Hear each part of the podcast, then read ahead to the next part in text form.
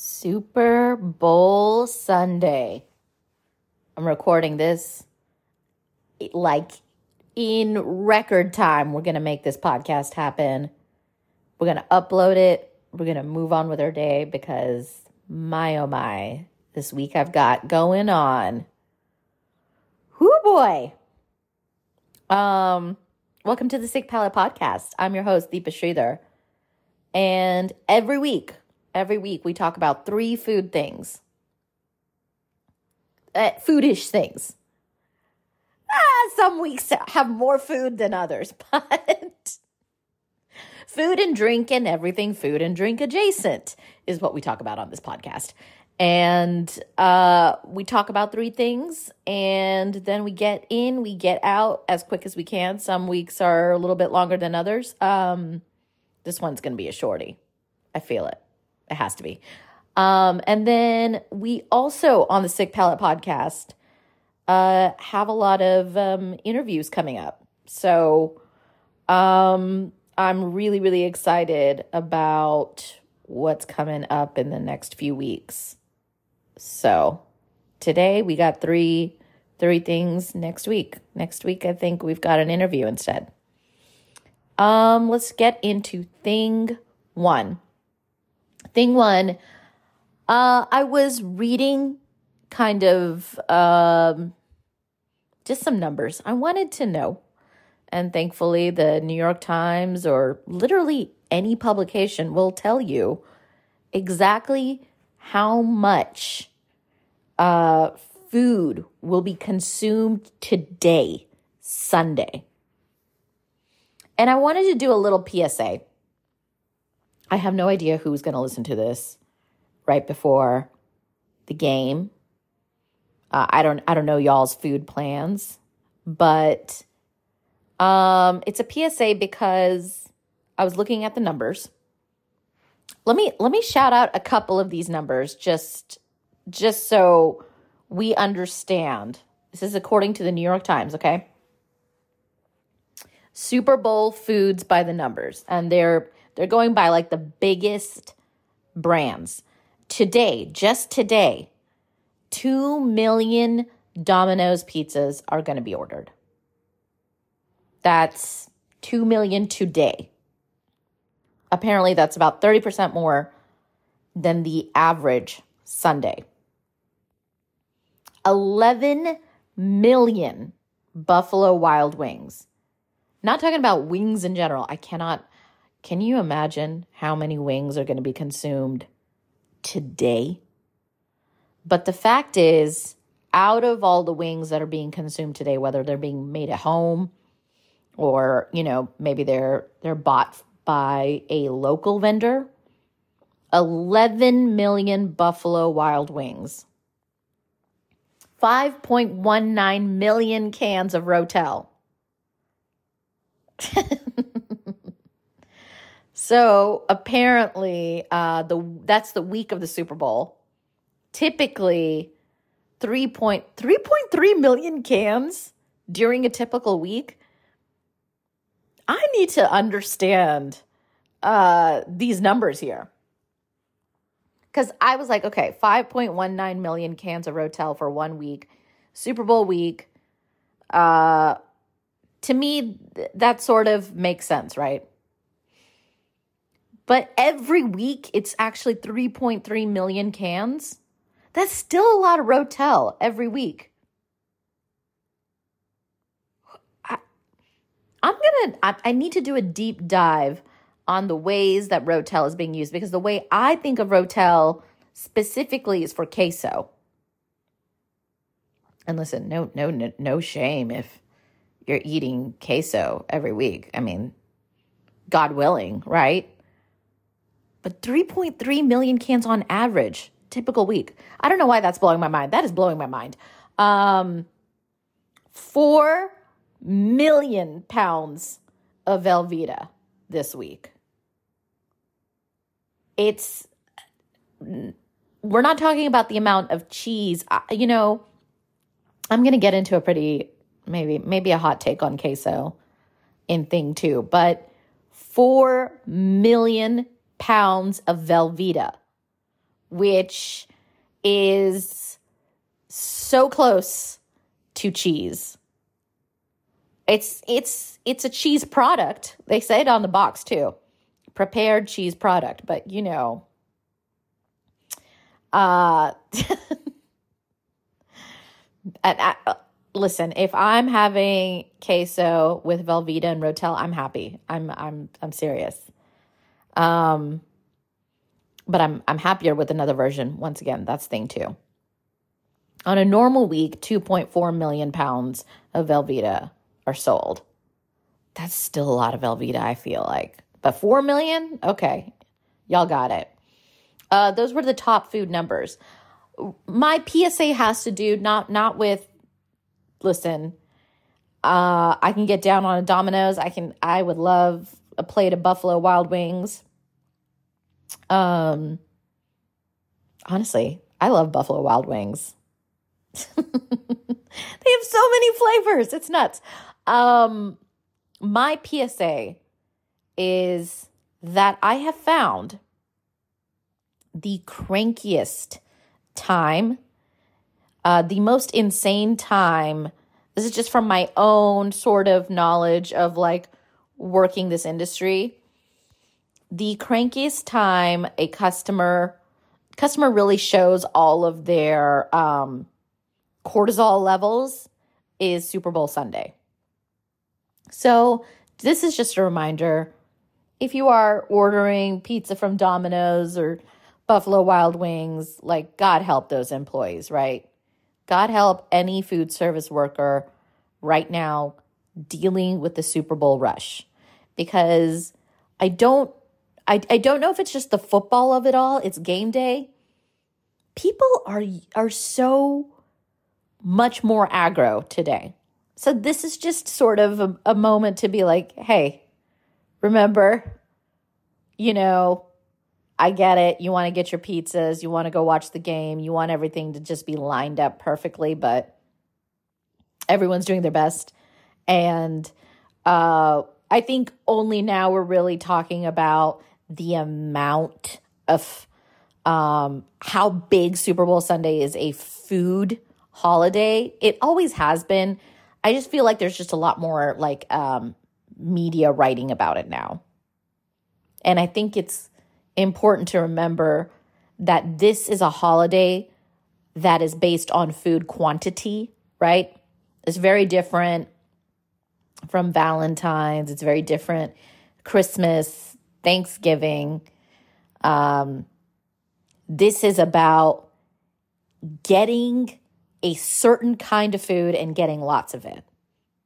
And just sort of being able to have it on the table because as important as it is, as delicious as you want it, it still is about the game. It's going to be definitely this this year about Taylor Swift. It's going to be about, you know, the halftime show with Usher. It's going to be about talking about these cultural moments and you want to have the food ready. And that um that means that even though food needs to be a plenty today, but it's not the main star, people get more aggro when it comes to their um, food service etiquette. And so just just remember to be kind. Remember everyone's trying their best and remember those people that are serving you are stressed. This is a crazy day for them.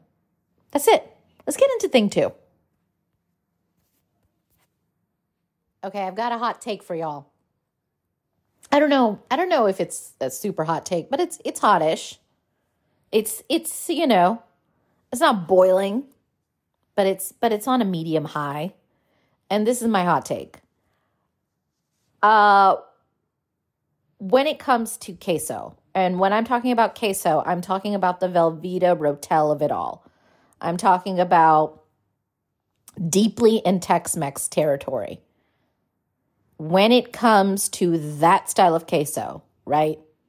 Like crock pot queso. I prefer vegan queso any day of the week. I do. When we're talking about like a more traditional version of it, which is queso fundido, obviously, obviously that that is not the case. Right? Um give give me a classic queso fundido any day over um you know the the tex-mex queso of it all i'm talking about that yellow congealed and we have very good versions of like really great queso here in austin texas i prefer vegan queso though i'll tell you why there's something really um this is an insane reason. I like that weird sort of um, potato starch taste of vegan queso. You know, like there's certain things that you really like, and you know it's not necessarily um, has anything to do with like health, uh, but it's it's just something that you just sort of look forward to. Like I like the taste of nutritional yeast, which is uh, a huge component in a lot of vegan quesos. I also like that in vegan queso, you can hide a bunch of vegetables. It's like a, it's like in a lot of like bolognese uh, recipes, there's actually quite a bit of pureed vegetables in the beginning. And everyone's like, oh, it's a meat sauce. It is. It is a meat sauce. But you but you're sneaking in some veggies. It's the same thing with vegan queso. You know? Especially the way I make it if I really got my shit together, guys, can you imagine next Super Bowl Sunday? I have like recipes and content for you. I can already tell you what my ideal Super Bowl Sunday menu is. Maybe I save that for next year. I need to write this down. I'm just going to like use this podcast as my like editorial calendar for 2025. Really useful stuff, guys. Um I like I like the potato starch of vegan queso. I like nutritional yeast, the taste of it. Um, I also like the fact that it never gets that like film, that cheese film, you know, that happens when you just have like queso. If you're using real cheese, it's going to have the cheese film.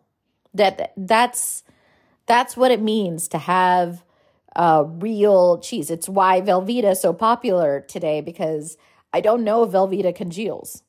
It's a it's a pasteurized cheese product, but it is not necessarily cheese.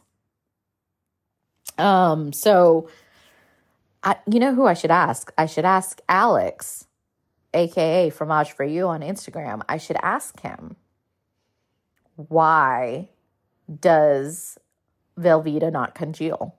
in the same way that real cheese does?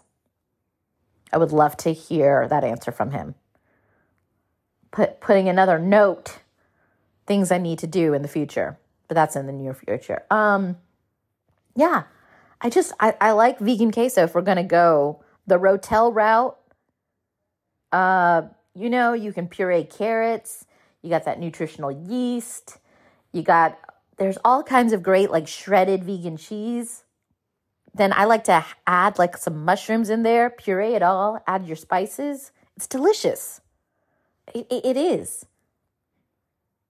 I say put down the Velveeta. Look up a really delicious vegan queso recipe or buy some. My God, there's so many now. And have that. Have that with your Buffalo Wild Wings. I was going to say wild buffalo wings. I don't think that's what it is. Buffalo Wild Wings you know? Like have the real blue cheese, but then have some vegan queso. Vegan queso is not just for vegans, is my is my opinion. It's for everybody. And it's more delicious than Velveeta with Rotel. Rotel with um, vegan queso, absolute banger. It's my hot take. Vegan queso. It's delicious. Um, let's get into thing three. And the last story is um I, I I it's one of those like great examples of like god you've got a good point. Uh you don't know how to deliver your message. So, uh, I guess for the past few weeks, um, there has been a new way to sort of protest uh, food insecurity, uh, the sustainability of um, everyone, everyone's right to to have a full stomach, which is really really important. Uh, everyone's right to live in a world where uh, each of us, each of us are battling climate change together.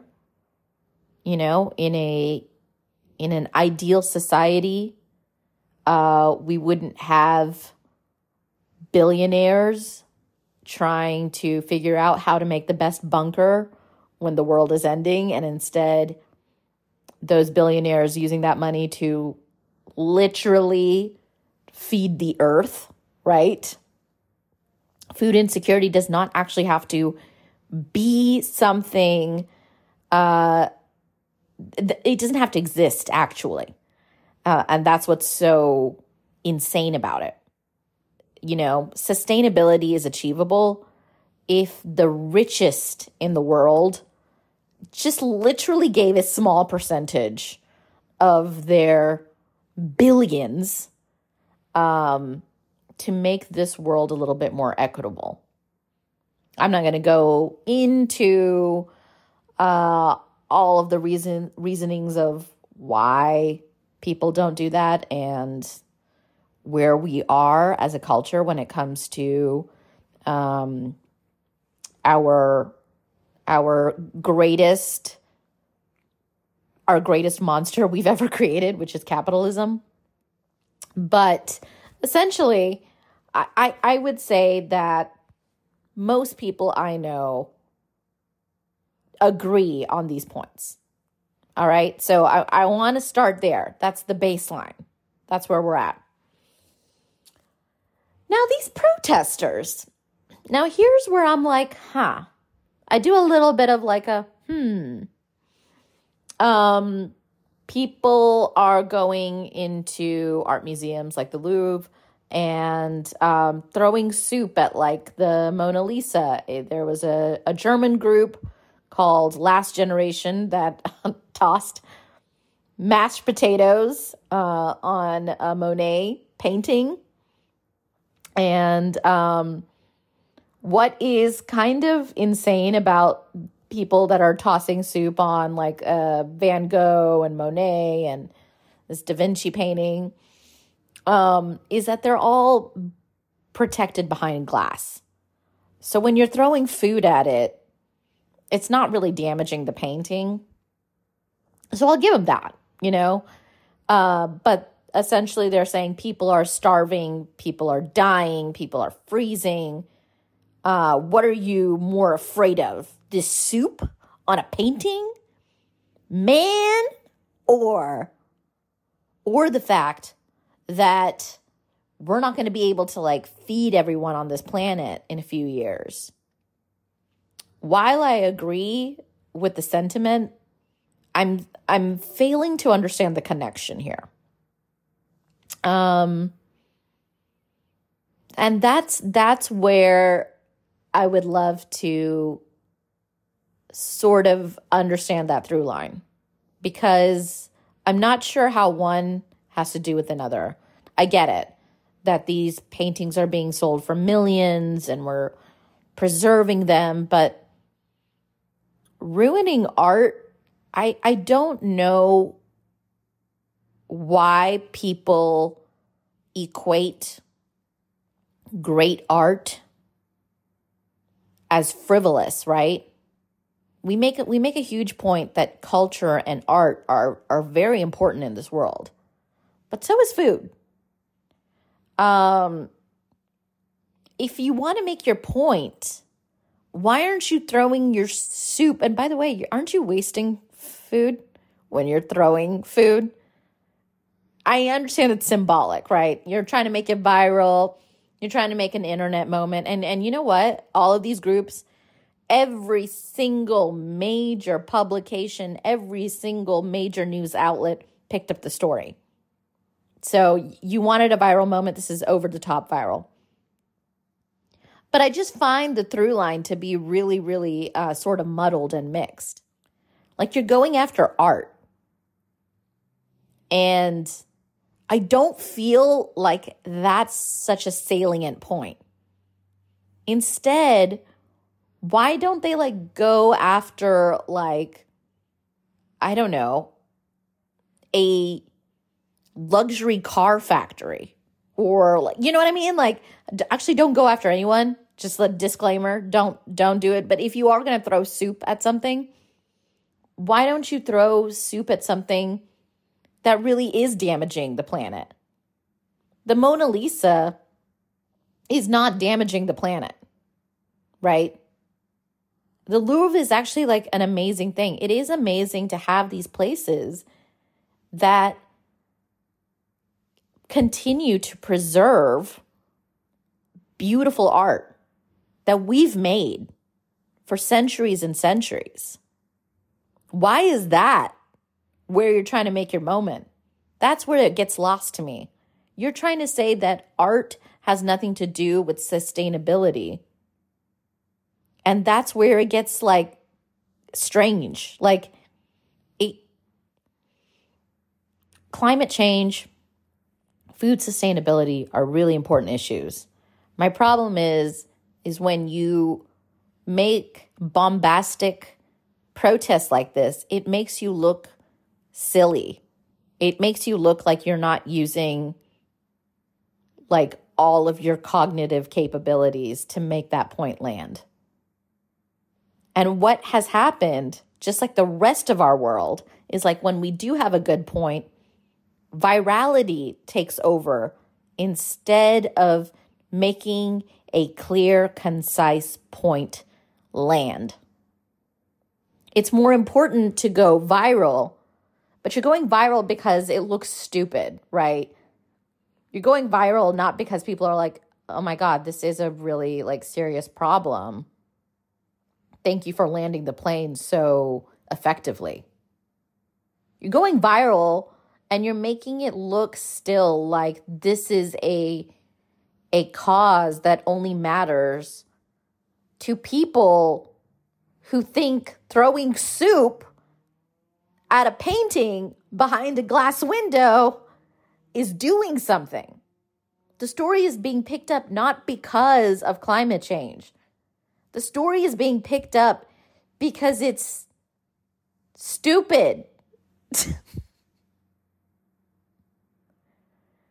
you have a good point. Land the plane. Land it correctly is all I'm saying. It's it's the the internet has broken us all a little bit.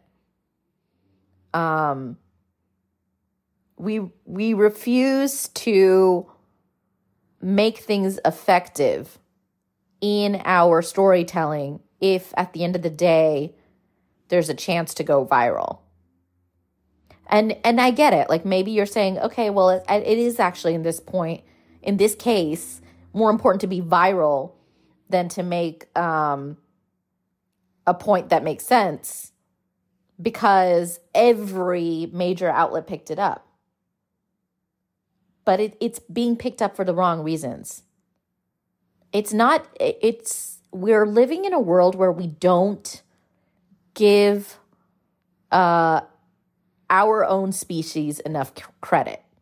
We, we assume that we're all too stupid to get the point.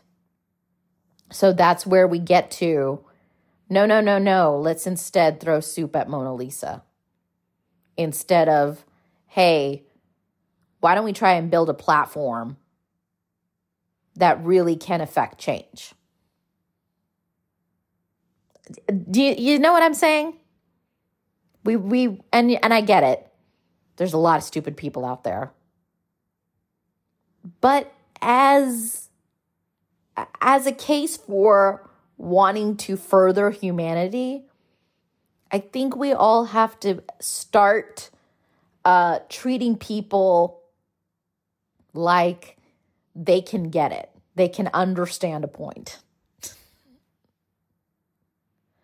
because this is only going to cause our brain cells to continue to dwindle. You know, like we we we've almost like lost the sense of irony or or subtlety or satire or any of these like really great things that we have in humanity because instead